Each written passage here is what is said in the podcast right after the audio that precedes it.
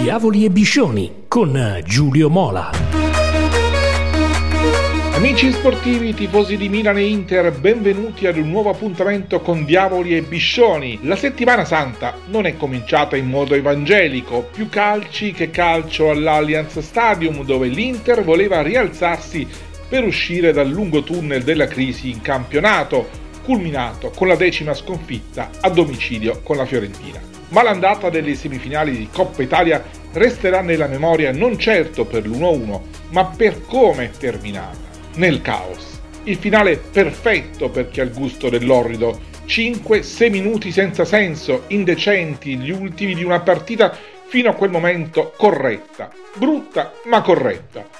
Giusto due parole. L'esultanza di Lukaku per il rigore del pari realizzato a 20 secondi dalla fine, la stessa fatta con il Belgio, ha provocato cori di una parte della tifoseria juventina che hanno irritato Romelu e indotto Massa a estrarre il rosso.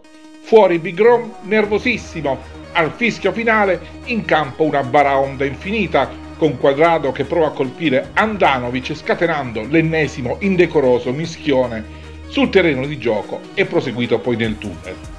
I due gol di Quadrado e Lukaku sul rigore nel finale di una partita fanno però meno notizia dei cori razzisti al centravanti dell'Inter, delle tre espulsioni e del parapiglia finale.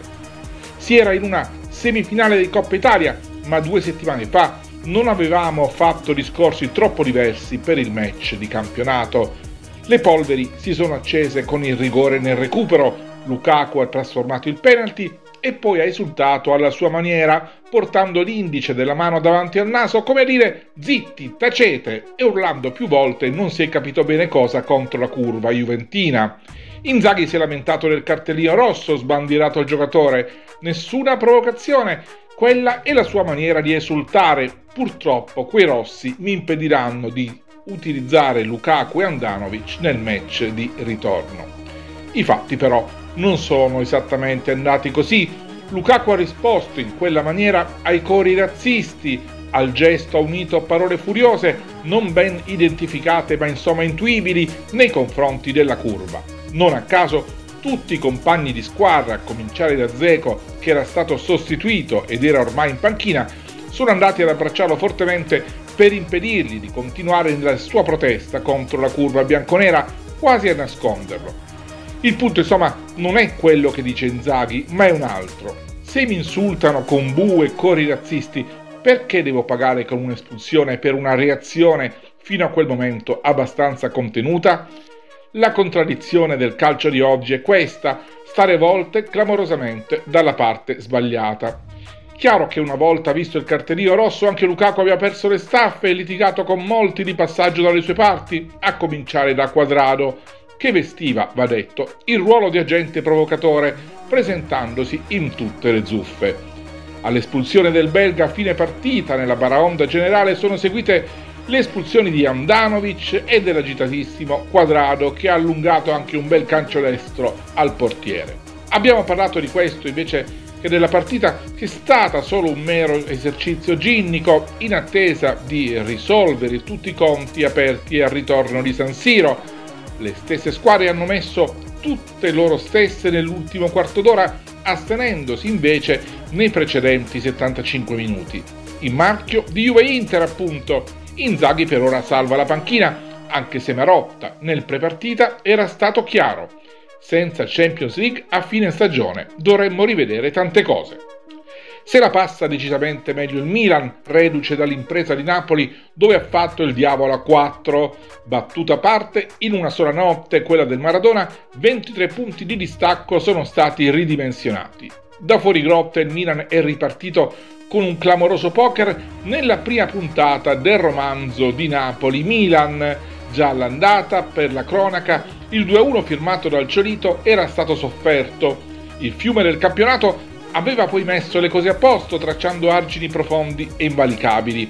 Improvvisamente una mattanza e solo Napoli. D'accordo, Spalletti ha lo scudetto in tasca ed era senza Simen che al cambio fa 21 gol. Però c'è un però, non può non esserci. Zavorrato da più urgenze di classifica e di assetto, Pioli l'ha incartato. Con la difesa 3 aveva incerottato la crisi ed eliminato il Tottenham con il ritorno ad un 4-2-3-1 mascherato, visto che i centrocampisti erano tre, Tonali, Bennesser, Krunic, ha asfaltato la grande bellezza.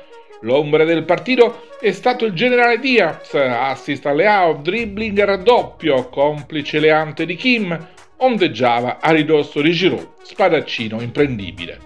Benasser sulla Botka, altra mossa vincente, il Napoli ha lottato fino allo 0-3 ancora di Leao, imbeccato da un assatanato Tonali. E Kvara?